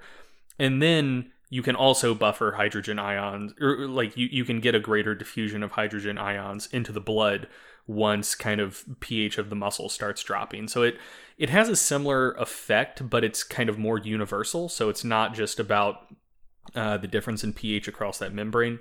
Um, and so there's only a handful of studies looking at it, and it seems to be a somewhat promising strategy. Um, so the study I reviewed in MASS had had very positive results, and a couple prior and that used resistance exercise as like what they were testing the effects on. The prior studies looked at, uh, I believe, cycling, if memory serves, and they had kind of more mixed results. The drawback of hyperventilating as like a means of improving strength, um, like strength endurance, is that it, it seems like you kind of have to find a Goldilocks zone where if you hyperventilate too much, you get lightheaded, uh, perform worse. And if you maybe don't hyperventilate enough, it's not really going to do much of anything.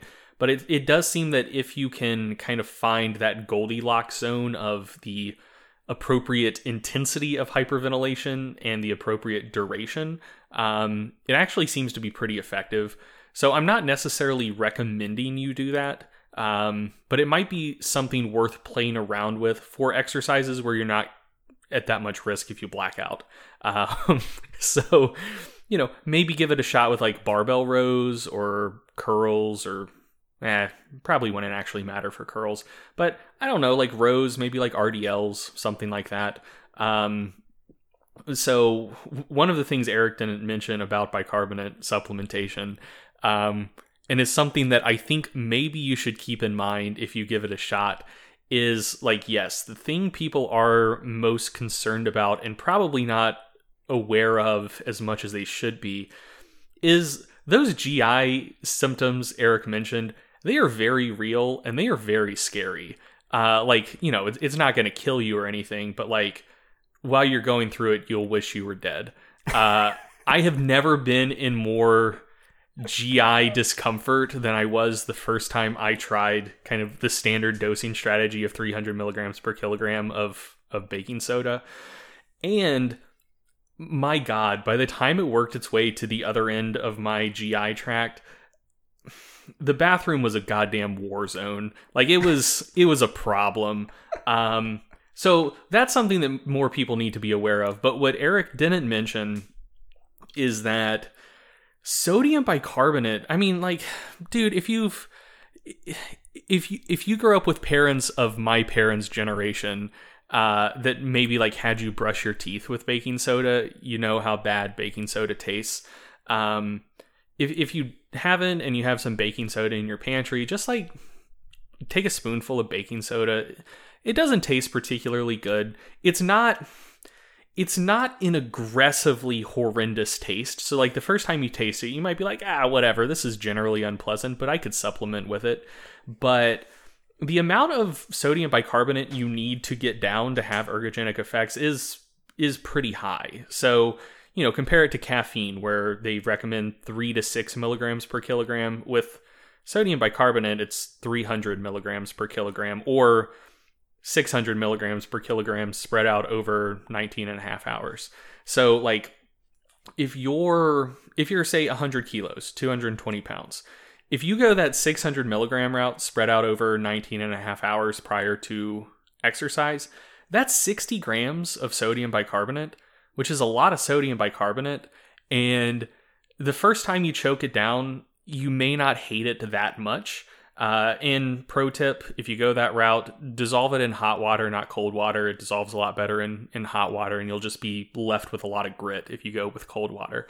Um, but yeah, you can choke it down the first day and be like, wow, that was generally unpleasant, but I can stick with it. But by like your fourth or fifth day of supplementing with that much sodium bicarbonate, you're gonna fucking hate it. Like it, it's it is one of the more unpleasant supplements I have ever experimented with just on a day by day basis. Um, and that's the only reason I mention hyperventilating because it's it's not a perfect replacement by any means. Um, like you'll you'll probably need to do a fair amount of testing on yourself to kind of dial in the appropriate amount. And there is some risk. Maybe you'll get lightheaded. I'm not necessarily recommending you do that. But like by god if, if i were trying to get these benefits and it was like okay you you either need to assume some risk by trying to hyperventilate the appropriate amount or you need to start supplementing with sodium bicarbonate every day i'm going to roll the dice on hyperventilating because just the the day-to-day process of supplementing with sodium bicarbonate is just incredibly unpleasant. Yeah, another thing to keep in mind is it is also an enormous dose of sodium. Oh yeah, so that's true. If you're going to be having it every day or before every training session, if you're someone who not everybody genetically responds the same way, but if your blood pressure is very responsive to a high sodium diet, that would probably not be the supplementation strategy for you because it's an enormous dose of sodium when we're talking about ergogenic yeah, doses. It's, it's like 20 grams of sodium. yeah, it's it's enormous. So so if if you're sensitive, if your blood pressure tends to increase on a high sodium diet, that, that's going to be a problem. And I will I will admit, I've actually never tried sodium bicarbonate supplementation. Give it a shot, dude. So uh, the, So I- the thing per- that kills me though, like I, I don't want to forget to mention this because it, it loops back to the betaine com- the, the betaine conversation. I often write articles that show which supplements may have ergogenic effects. And I think everybody assumes that because they've been conditioned by the supplement industry, like I'm either just a total piece of shit who's just like cashing in on these articles, like, oh yeah, Eric wants me to think all supplements work, or that I personally use a ton of supplements. Neither are true. You couldn't possibly buy a supplement that would make me a penny, and I actually don't take that many day to day uh, at all. So I, I think it's funny, like if you write an article that just gives an honest appraisal of the literature and just say like, yeah, there's evidence that sodium bicarbonate may work. I feel like everybody just always assumes the absolute worst. But yeah, I've never even tried it. Yeah, I, I mean, I am I am very pro sodium bicarbonate might have beneficial effects on strength endurance, and very anti sodium bicarbonate supplementation. Exactly. Yeah. Like it, it's 'Cause- out there for you. because yeah. because I've tried it, and I gotta tell you, I, I mean, I very well might feel differently um, if I ever compete in strongman. So at, at some point, I think I'd like to do a strongman show. There's a lot of like strength endurance type skills being tested in strongman, and I would consider messing around with sodium bicarbonate before event training days to to try to dial in my my dosing protocol to make sure I don't have severe GI distress like on the actual day of competition. Um, and, and I would consider using it for a strongman competition because like you know, it could directly affect my placing. Um, but and it would just be like okay this is a strategy i am using for competition and it is what it is. Like sometimes like stuff you have to do to compete isn't the most pleasant. Like i don't like cutting weight. I don't like water cutting but you know if i'm like five pounds over my weight class i'll water cut it's not fun but i do it uh, and i would view sodium bicarbonate supplementation the same way but then if there was like an alternate world where I had to water cut before every training session, I would just never train anymore. Uh, because water cutting fucking sucks. And I view sodium bicarbonate supplementation the same way. Like I would use it for competition. I'd, you know, grit my teeth and, and tough it out. But it is just so incredibly unpleasant to supplement with on a day to day basis that even though I think it is effective, and even though it might help my performance in the gym a little bit, I would, uh, you could, you would have to pay me a substantial amount of money to convince me to take it for all training sessions. yeah. You, you did hit a little close to home there with that uh, water cut metaphor. Wrestling? Y- With wrestling, you are actively training through a water cut probably four or five sevenths of the season. like if, if you're in a pretty challenging weight class, I mean, you compete every Saturday and you're starting to get pretty careful with your water intake by like Tuesday.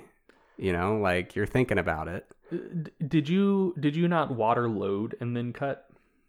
Um, we did, but not intentionally. I mean, we would just I gotcha. we would we would weigh in on Saturday, show up at school on Monday, just being a waterlogged, puffy, overfed. I mean, it was just a mess. Yeah. My my, my wrestling partner uh, competed in the 130 pound class. Dude, he would come in every Monday when we had to weigh in either on Friday or Saturday. Every Monday, he would come in 18 pounds overweight At one at 130. dude, that's fucked up. Yeah, like he was losing an enormous percentage of his body weight every single week. And unrelated potentially, I'm not sure if there's a correlation. He also threatened to quit the team every Friday. I think it might have been he he would reach a, his absolute breaking point every Friday and be like, "I'm never doing this again." And we were like, "Right, but I mean, in seven days we are going to be right here doing the same thing." Honestly, that's absurd. Yeah, it, it was wild, man. So I, I'm still very curious, though. You've got this note in here that just says hot content. Oh, yeah, oh yeah. So um, I, I've I've been working on a project for the last couple of months that I cannot give any details about, and if you ask, I will refuse to give any details about. Uh, you'll find out eventually, I assume. But one of the things uh, we were doing as part of that project is we were kind of trying to characterize some um, just like just like what what group level stuff looks like in our literature generally. And one of the things we were looking at is something called Cohen's DZ. So uh, we've talked about Cohen's D effect sizes on on this podcast before. We've written about them on the website. Uh, and a Cohen's D effect size is essentially how large the average change is relative to a pre-training standard deviation. So, you know, if you're dealing with a group of people that bench presses uh, 100 plus or minus 20 pounds, and the the mean increase in bench press strength in a study is 10 pounds, then the Cohen's d effect size is that 10 pound change divided by the 20 pound standard deviation, or 0.5. So there is a similar metric called Cohen's DZ, um, which is sometimes called a signal to noise effect size, where that is the change, the mean change divided by the standard deviation of the change. So in that same example, if they bench 100 plus or minus 20 pounds pre training and their bench presses increase by 10 plus or minus 5 pounds during training, the Cohen's D effect size is 0.5. The Cohen's DZ effect size is the 10 pound mean change divided by the 5 pound standard deviation of the change, or 2. So that would be the Cohen's DZ. Um, and so one of the things we wanted to see is kind of within resistance training literature, how variable do gains in strength tend to be? Um, so uh, we found like 80 some studies. Um, and unfortunately, a, minority of the studies in our field actually report Cohen's DZ effect sizes uh, or just report the variability in the change of strength in the first place, which is pr- pretty unfortunate. Um, but of those like 80 some studies, about 20 of them or so reported enough information to calculate Cohen's DZ effect sizes. And we found that the average Cohen's DZ was about 1.6 and that was remarkably homogeneous. So occasionally we'd see studies that reported Cohen's DZ values of around 1, occasionally studies would report Cohen's DZ values around 3, but for the most part they were they were in like the 1.25 to 2 range with an average of 1.6. And so we can use that information to get an idea of like you know, we're not just going to cherry pick one study where results are remarkably homogeneous. We're not just going to cherry pick one study where results are remarkably spread out, but kind of across the entire body of resistance training literature, at least like a good chunk of that literature, um, you can take the inverse of the Cohen's DZ value to get an idea of how spread out uh, strength gains are in the literature. So the inverse of 1.6 is 62.5% or 0.625. And so what that tells you is if you have an idea of how generally effective something is on average for promoting strength gains, and we're talking about like training interventions here, that tells you in general how how large of a spread of results you should expect. So, in other words, to put actual numbers on this, if you know that a certain intervention tends to improve someone's squat by 20 pounds, uh, within one standard deviation of that, like, you know, about two thirds of the responses you should expect to see, very, very normal responses, would be gains ranging from about seven and a half pounds to about 32 and a half pounds. Uh, and then if you want to go one more standard deviation out, you should expect changes ranging from about negative five pounds to 45 pounds. Um, so I, I'm putting those numbers out there because I think that degree of variability is somewhat surprising to people. Like, I, I think when people read research, especially because, as I mentioned, most studies don't report the standard deviation of change scores. And so it's unless a study say has a figure that shows all individual results i think a lot of people aren't fully aware of how variable training responses are um, and so like I, I think a lot of people kind of think about this for themselves when they're training they see like oh on average people are improving by you know maybe they put 100 pounds in their on their total in their second year of training and I only put 60 pounds on my total in my second year of training. Am I broken? Um, and like, no, that's that's incredibly normal. That's comfortably within one standard deviation of the average.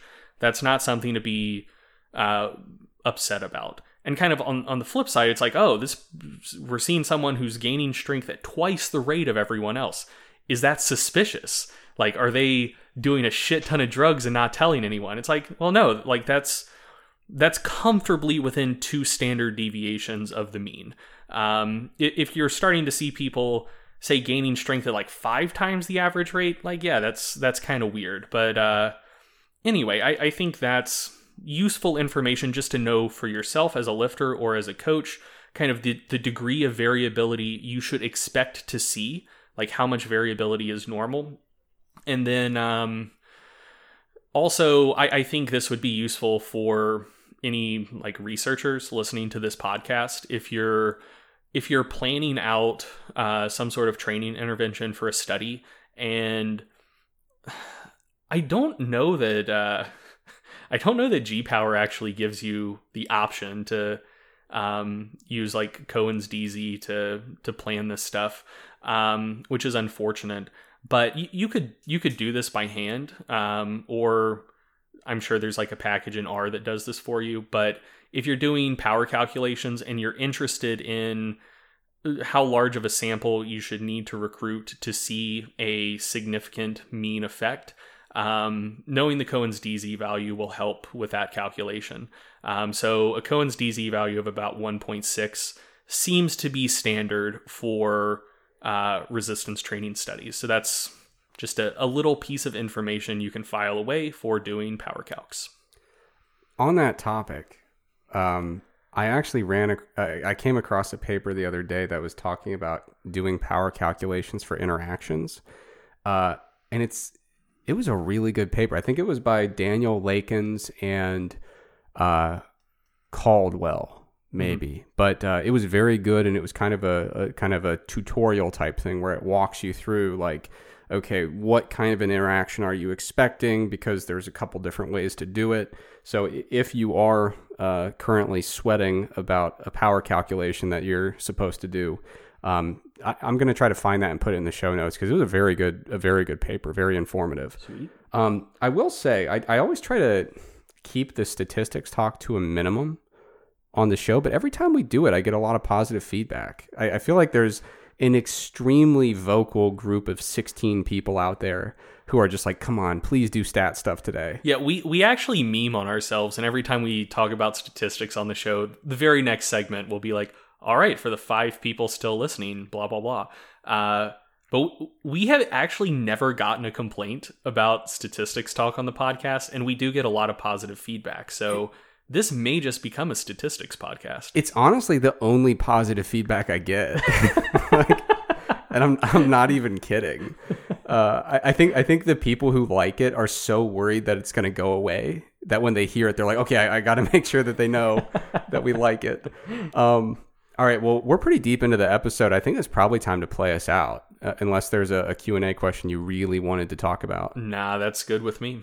Okay, so we got a few off-topic questions to play us out. I know that people were, were kind of fond of our fireside chat episodes, so uh, we, we don't want to completely abandon the off-topic questions altogether. This one killed me. Uh, so this was funny. Uh, Josh submitted this question to the question portal. It's uh, what is it? Tiny.cc slash SBSQA. Yes. Yeah. Um, so he, he, I'll just read it verbatim. Will you guys rescind your statements about liking Rage Against the Machine now that it's come out that they are actually leftists? I was shocked at this news, uh, as as was my favorite conservative icon, Paul Ryan. Um, you guys are a bastion of good Christian family values, as exemplified by Greg's stellar stance on sticky icky, which is unfortunately slang for marijuana. Um, and that doesn't mesh with Rage Against the Machine. Stronger by Science has been my church's favorite Christian podcast, and it would mean the world to us.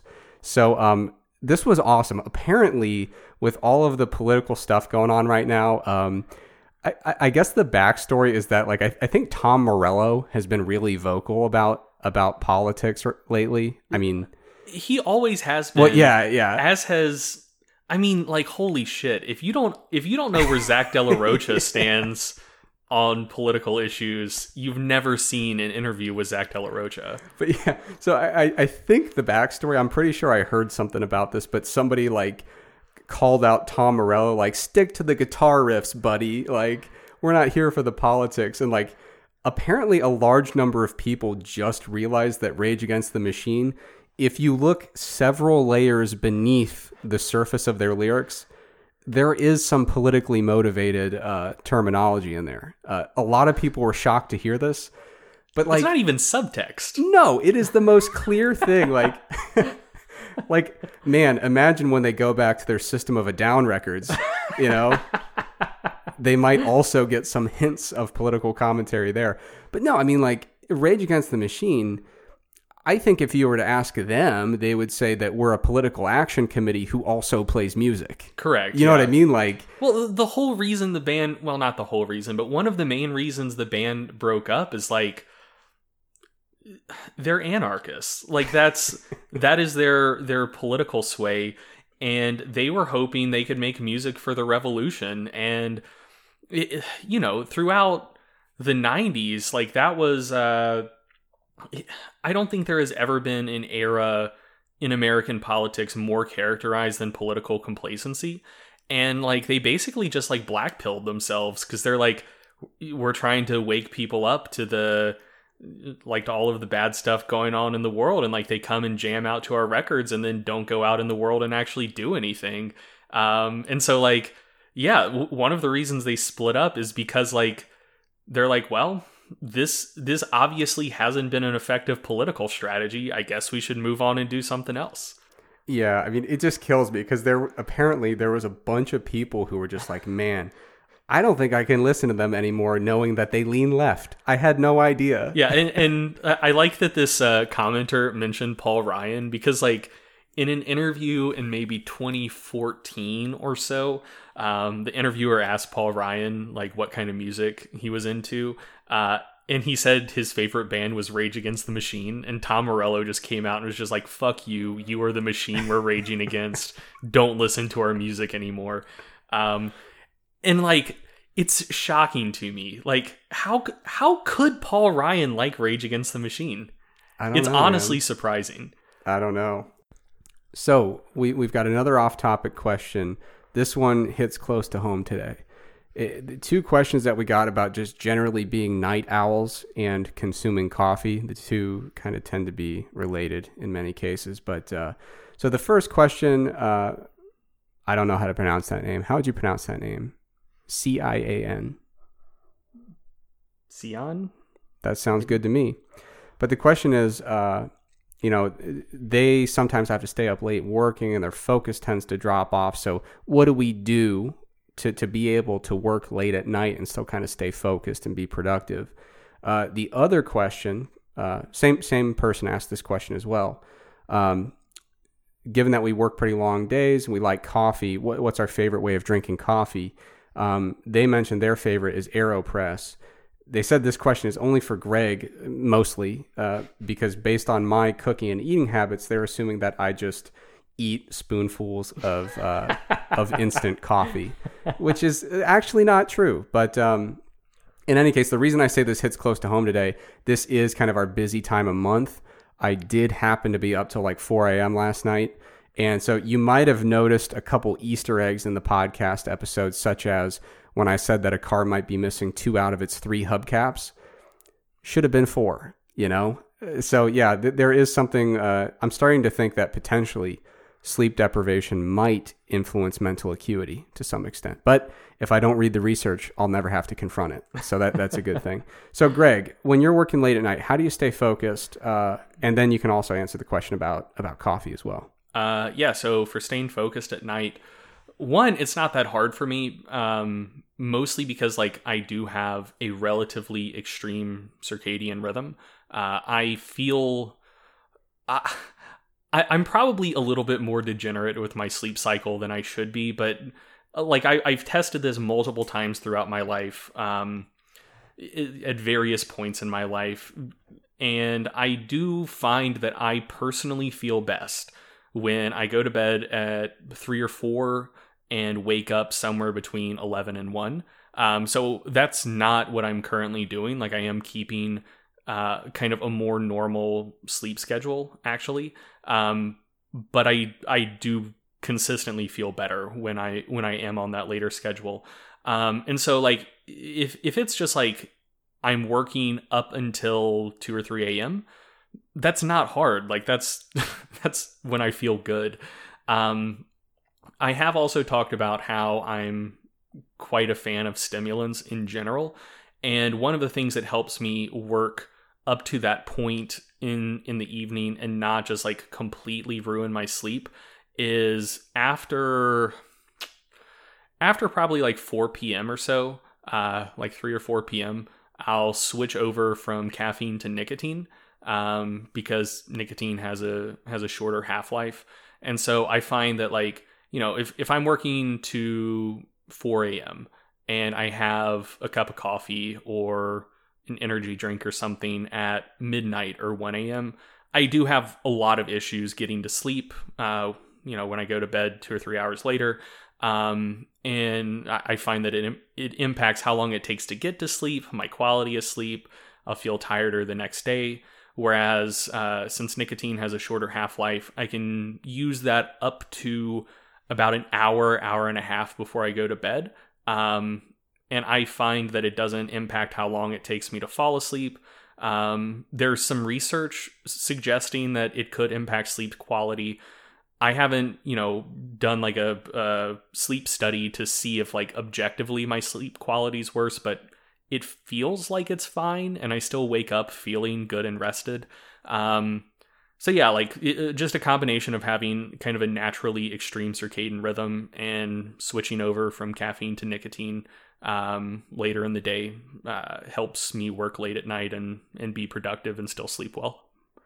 You know, with me, when it comes to trying to stay focused late at night, one of the things I try to do is I think it's very difficult to force focus.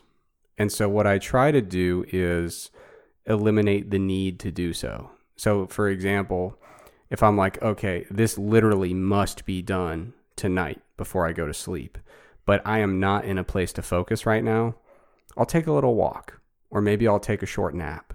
You know, but but I won't just stare at the screen until my eyes bleed and say, "Come on, Eric, focus," because that just doesn't seem to work very well in my experience. So what I try to do is, uh, you know, if I'm trying to make it work, but it doesn't necessarily have to be done that night, then I'll say, just cut it, go to bed, pick it up in the morning.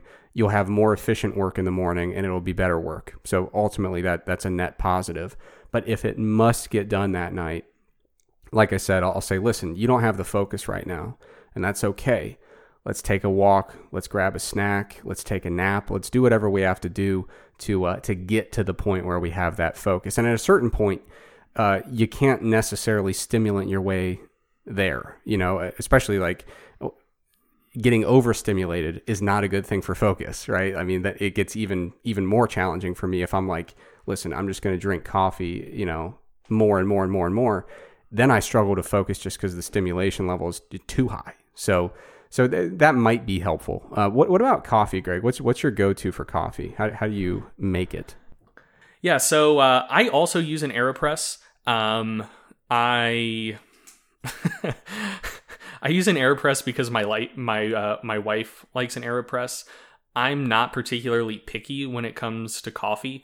Uh, this this may offend people listening to this episode, but I don't love coffee. I guess um, I uh, I find it generally inoffensive. I don't dislike it, but uh, yeah, I mean it's fine. Uh, it has caffeine. That's the main thing I drink it for. Um, I do I do prefer the coffee that comes out of an Aeropress to just like a drip coffee maker. Like I do think it tastes better, but I I still don't love it. I mean, I'm drinking it for the caffeine. Um, and yeah, I don't I don't know. I'm I am the furthest thing possible from a coffee snob. So I do like Aeropress coffee, but my opinion is not one that should particularly matter. You know, for me, I, I do like coffee quite a bit. So I, I think um, the attention I pay to the quality of my coffee and my beer is way different from the way that I view food. Like food, I'm like whatever. I'll eat. I'll eat whatever's available. Coffee and beer, though, I do like to have nice things.